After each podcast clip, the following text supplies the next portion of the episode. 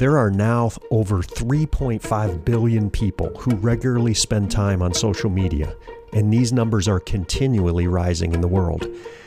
Sadly, there are those who abuse social media by trolling and bullying and creating posts that ev- invoke negativity and criticism. Most times, there's very little accomplished by these activities, only creating more division and discontent. Here's where you and I can make a huge difference. I want to challenge you to be positive online. Just as you aim to be a better person in your daily life, do so on your screens. Every post, every like, every share impacts others, and you have the power to uplift people every day. Hey, it's Charlie. Thanks for listening to the Encouragers United podcast.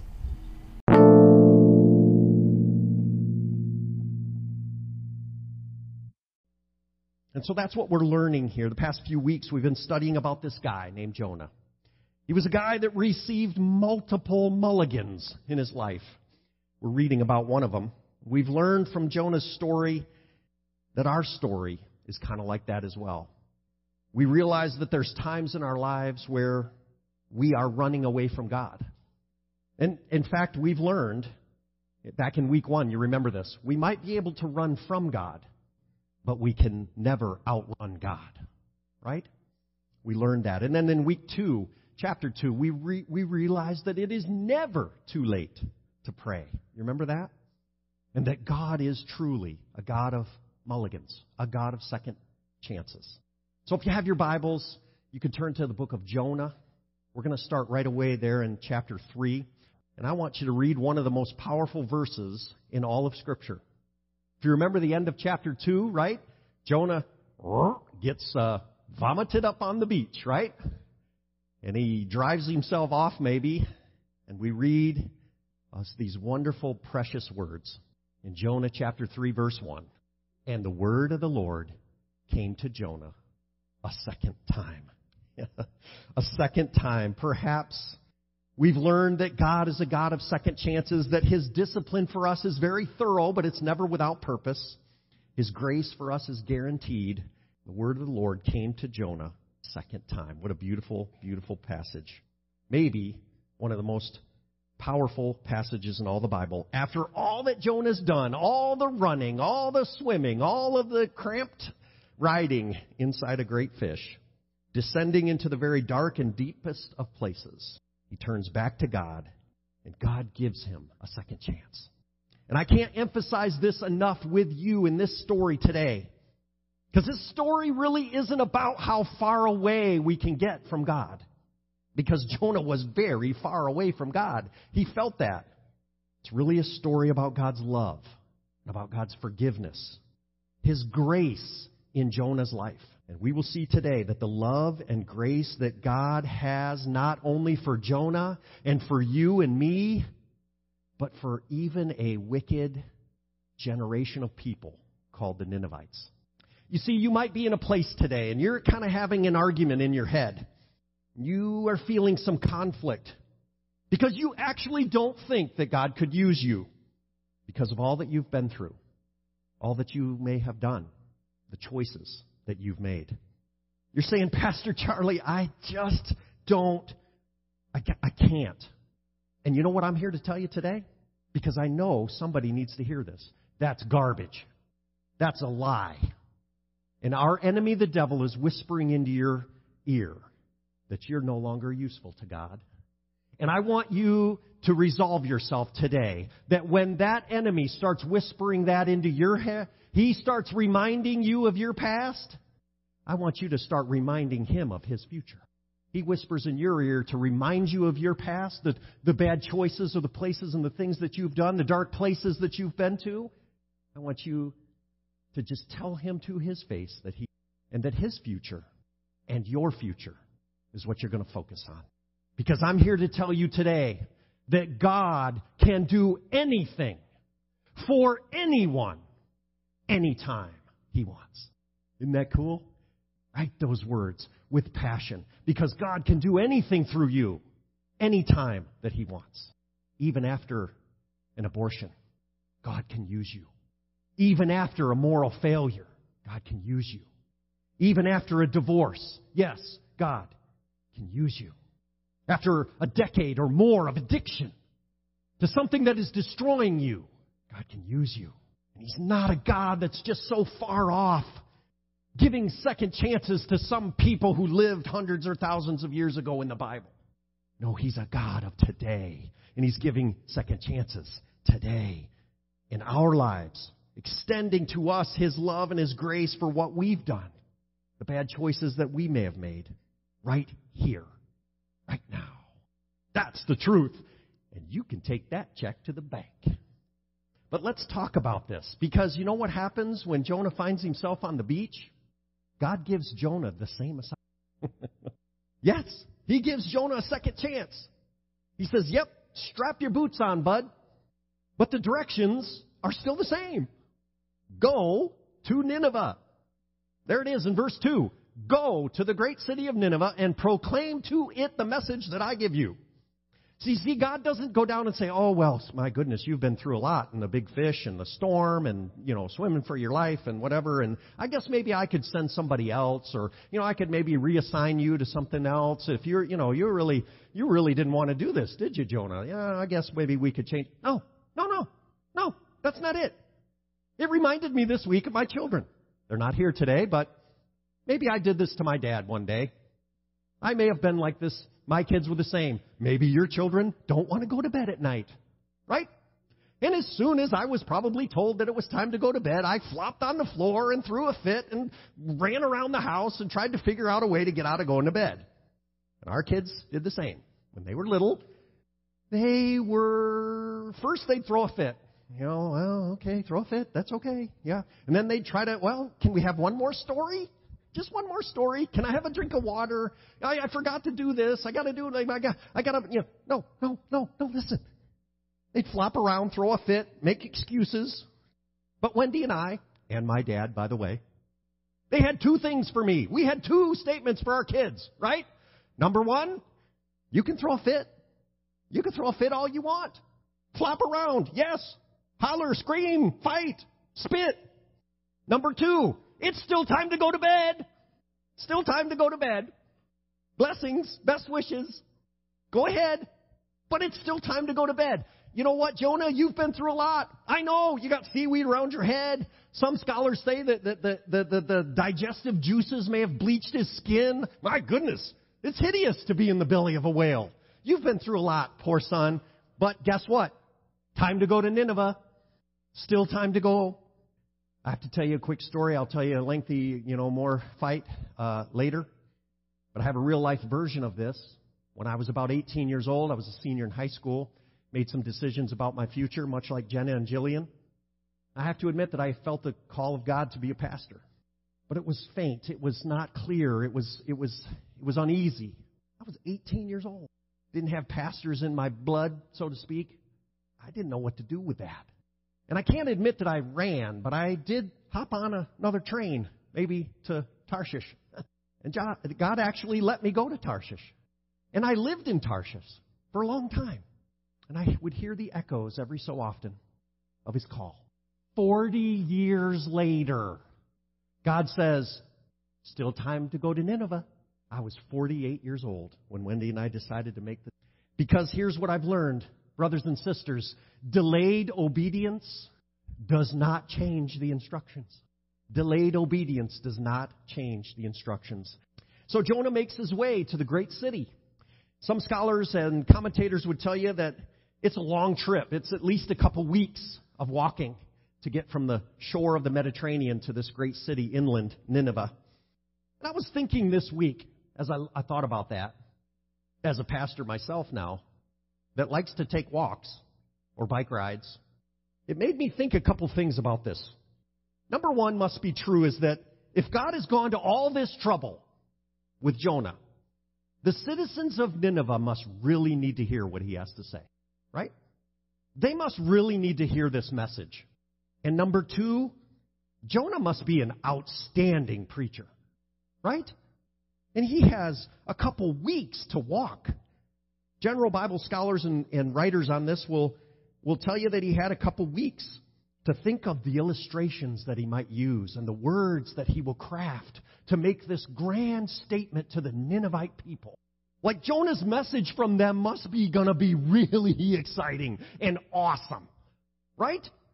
He's resolved to do what God told him to do. And so in verse 4, we actually read what happened. It's a massive city, three days journey across it. So Jonah began by going a day's journey into the city and he proclaimed, 40 days and Nineveh will be overthrown. That's my mic drop, by the way. Period. That's it? What? Uh, excuse me? How many words is that? One, two, three, four, five, six, seven, eight words. Like there's no opening, there's no fancy illustration with a golf club. You know, Jonah, what are you doing here? Follow with me and keep reading. The Ninevites believed God.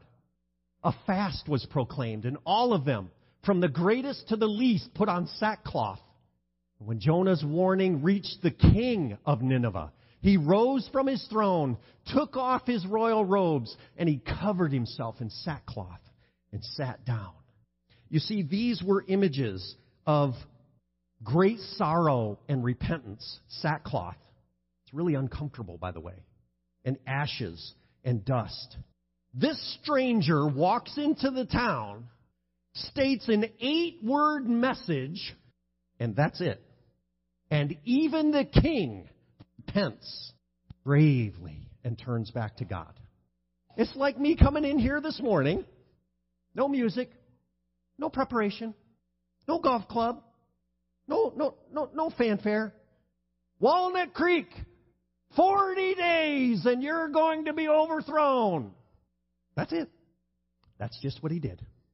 And the king goes so far, and read on in verse 7 here. This is the proclamation he issued to Nineveh. By the decree of the king and his nobles, do not let people or animals, herds or flocks taste anything. Do not let them eat or drink but let people and animals be covered with sackcloth. Let everyone call urgently on God. Let them give up their evil ways and their violence. Who knows? God may yet relent and with compassion so that we will not perish.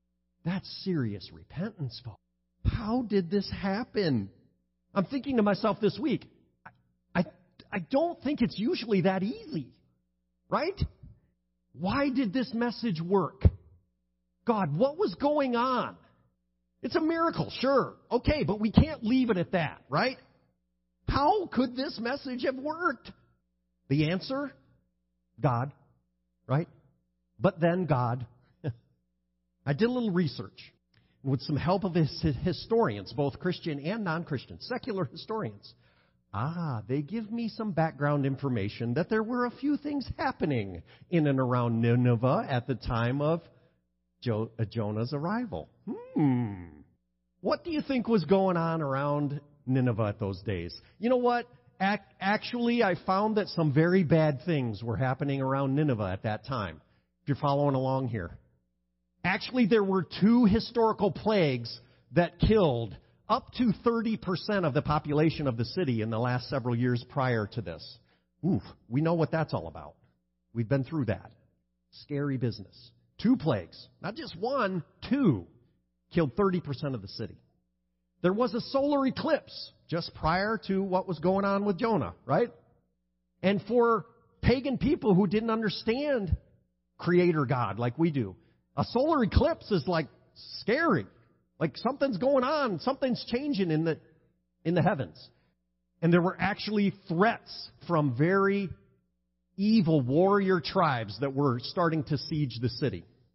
Aha! So get your mind into this context. It's a king of a grand city, hundreds of thousands of people, dealing with two plagues, a solar eclipse, threatening warrior tribes, sickness, death, changes in the sun and the sky, a fear of stronger people coming in and, and taking them over. You see what's going on here? It's what we've been talking about the whole time. God wanted Jonah to do what he told him to do. So what did he do? He sent a storm. He sent a big fish. He sent his word the second time. God wants Nineveh to repent. Guess what he's guess what he's doing? He sends two plagues. He sends a solar eclipse. He sends these the threats of the warring tribes. And then you or I could have walked into Nineveh and said, Turn because the city's about to fall. Really? Exactly. We need to remember that when God gives us the prompt or the inclination, the instruction to go and do something on His behalf, we need to understand that God is working in the lives of everyone that you meet. God is working in their life. Your coworkers, your classmates, your teammates, your neighbors, your family. God's working in their lives under the surface. And Jonah is that classic, wonderful story that teaches us this great truth. The Ninevites were some of the meanest, most evil, harshest people of their time. The Assyrians, right? That's the Assyrian nation. People all over the world looked like they would never be open to Jonah's message. There's no way that Jonah's message was going to be helpful or effective. But God went ahead with Jonah, and Jonah delivers the message. Look at that message. It's the same way with you and I. I promise you, God is at work in everyone that we meet, doing things that you and I cannot see so that people will be ready for us to tell them about Jesus, to tell them about our lives, to listen and, and share stories. You see, I don't want, I want you to see it this way. We actually don't start at step one with people. We simply join God in where He's already working. Isn't that a great truth? We don't start at step one. We simply join God in where He's working. Sometimes we get all freaked out because, you know, we don't, we don't have everything just lined up. Like I don't have a theology degree and I don't, I don't know my Bible very well and, you know, I don't have, you know, I, I, I'm going to have to explain the Old Testament and then the New Testament, and I'm going to have to, you know, explain to them where the dinosaurs went and, you know, why this is like this and what. I can't do all that. And, and, and, and excuses, excuses, excuses. No. Speak what you know. Your experience with God. Tell the truth. No more, no less. You be you. Tell your story and see what God might be doing. Have a little social experiment here today. Kind of fun. And I apologize. If you didn't pick up one of our news, then you might not be able to participate in this. But if you have a news, let's hold it up. You got the news? Who's got the news? All right, flip it over, and on the back of your news, down near the bottom, there should be a number. Everybody have a number, Jana? Good job. All right. Okay, there's your number. That's how many people need to talk to you about Jesus in your life for you to become a believer. Hmm, there you go. That's how many times Somebody needs to talk to you about Jesus before you become a believer. Awesome. That makes sense, right? Who's got one? Or no, there's no ones. How many twos? A bunch of people got twos. How about threes? Got some threes? Fours? Five? How about nine? Anybody got nine? Eight? Ooh, pretty high. You're a real stubborn one, aren't you? Just kidding. Just kidding. For our little experiment today, I want you to think back to what I did when we started. How many people did you shake hands with today? You remember how many people greeted you and you, you shared a little handshake or said hi? Try to, try to figure it out. How many people? All right, now, now take that number and subtract what you have on your paper. Or if it's negative, welcome to the kingdom. Right? Did you talk to enough people today to become a Christian? How many people have one left? So you're a five, but you only talked to four people at the greeting time. You got one left. Anybody? You do that math? Think about that situation. You go through your whole life, you've talked to people about Jesus occasionally, but you got one time left. Nineveh had one time left. All Jonah had to do is go tell them the story. They became believers. If just one more person would have shook your hand this morning, you'd have changed your heavenly zip code. You'd have been a believer. What does this mean for us today? What does all this mean? You know that family member that's far away from God right now? You know that coworker or your neighbor? You just pray that they would get connected to God somehow. They all have a number. They all have a number. And we don't know what that number is. But God help us. We're supposed to be a part of His plan, joining Him in His work to tell people what we know. I promise you, God is building His case in their lives for you. Right? He's already working. We don't start at square one. We don't start at ground zero. Oh, but Pastor Charlie, you don't know my neighbor, my boss, my spouse. They're like a 62. Yeah, that's their number. Okay. My kid, oh my gosh. Pastor Charlie, my kid's like 160. Okay. But they're 160. Let's get to work. We chip away 160 and we change their lives forever, just like Jonah did for the Ninevites. He's already working. I'm going to bring this home because I read some real old literature, right? We should all read old things, old things, and, and, and they're really good for us.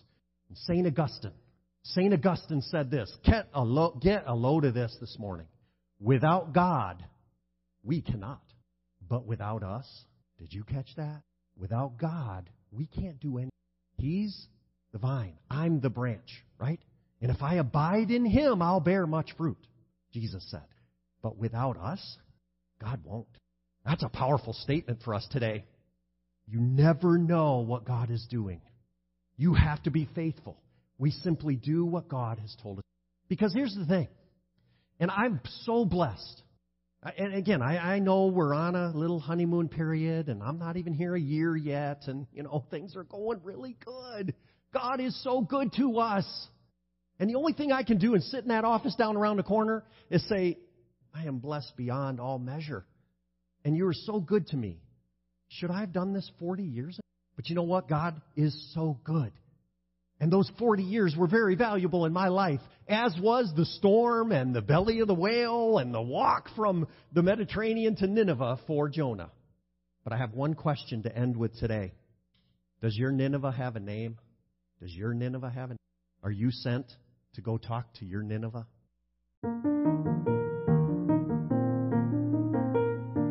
In a world that is becoming increasingly sad, depressed and hopeless, individuals with great hope are needed now more than ever. These inspirational leaders come in the form of teachers, pastors, coaches and mentors. They possess a deep abiding faith, an enthusiastic hope, and a passion to build others up. We are the encouragers, and these are our stories. Join Charlie Grimes each week, as he meets new people, learns their stories, and inspires you to make a difference in the lives of others.